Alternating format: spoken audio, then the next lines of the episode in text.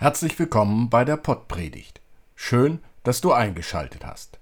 Christoph Marsch Grunau und ich, Robert Vetter, sind Pastoren im evangelischen Kirchenkreis Delmenhorst-Oldenburg-Land.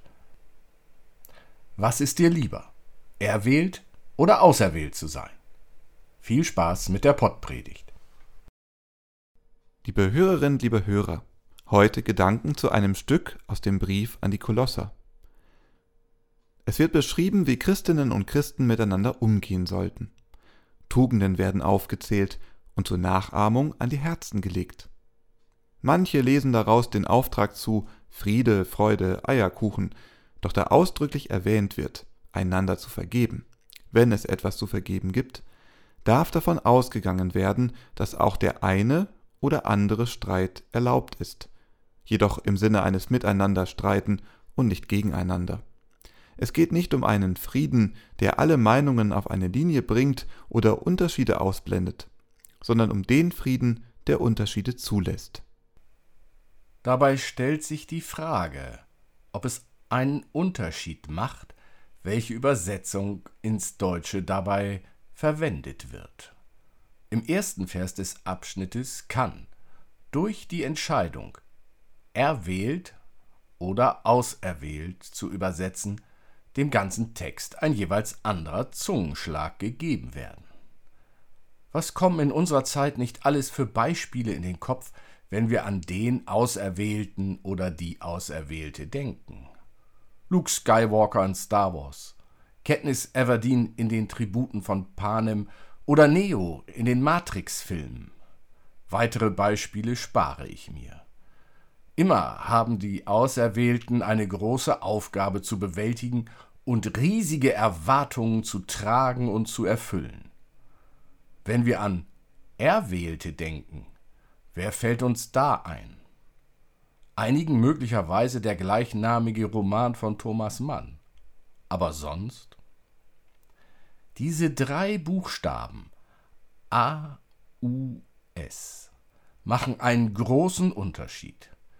Wenn wir die Auserwählten Gottes sein sollten, dann haben wir eine riesige Aufgabe zu schultern und Tausende, ja Millionen Menschen haben riesige Erwartungen an uns. So zieht nun an als die Auserwählten Gottes, als die Heiligen und Geliebten, herzliches Erbarmen, Freundlichkeit, Demut, Sanftmut, Geduld.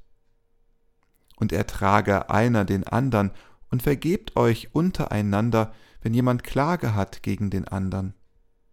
Wie der Herr euch vergeben hat, so vergebt auch ihr.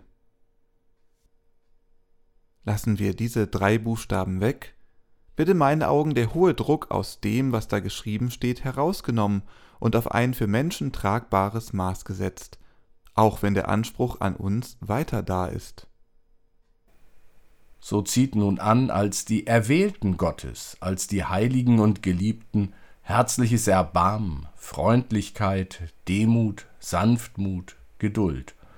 Und ertrage einer den andern und vergebt euch untereinander, wenn jemand Klage hat gegen den andern. Wie der Herr euch vergeben hat, so vergebt auch ihr. Mit dem Verzicht auf die drei Buchstaben und der Wahl des Wortes erwählte wird in meinen Augen aus einem Müssen ein Können. Wenn ich mit Freundlichkeit, mit Demut, mit Sanftmut, mit Geduld und herzlichem Erbarmen mein Leben lebe, dann kann dies die Welt besser machen. Es nimmt aber den Druck von mir, dass die Welt durch mich besser werden muss. Als Auserwählter, als Auserwählte darf ich nicht scheitern. Und wenn ich scheitere, dann war ich gar nicht der Auserwählte oder die Auserwählte und bin erledigt. Ganz anders stellt es sich dar, wenn ich erwählt bin. Plötzlich darf ich scheitern, denn niemand erwartet, dass ich etwas schaffen muss.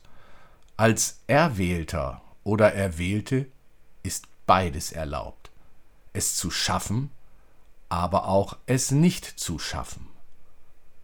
Und nun kommt auch das Stichwort zum Zuge, welches der Abschnitt aus dem Kolosserbrief auch noch bereithält. Die Liebe. Über alles aber zieht an die Liebe, die da ist das Band der Vollkommenheit. Und der Friede Christi, zu dem ihr berufen seid in einem Leibe, regiere in euren Herzen und seid dankbar. Lasst das Wort Christi reichlich unter euch wohnen, lehrt und ermahnt einander in aller Weisheit, mit Psalmen, Lobgesängen und geistlichen Liedern singt Gott dankbar in euren Herzen. Und alles, was ihr tut mit Worten oder mit Werken, das tut alles im Namen des Herrn Jesus und dankt Gott dem Vater durch ihn. Es ist die Liebe, die bei allem dahinter stehen sollte. Und wenn die Liebe dabei ist, dann gibt es keine gnadenlosen Ansprüche, keine unmenschlichen Erwartungen.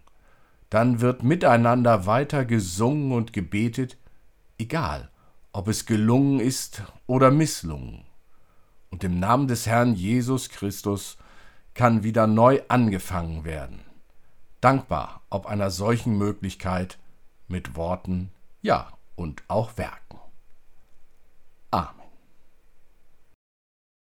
Geht, getragen von Gottes weitem Atem, erfüllt von himmlischen Klängen. Ihr sollt ein Segen sein.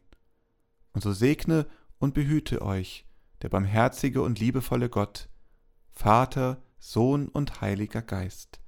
Amen.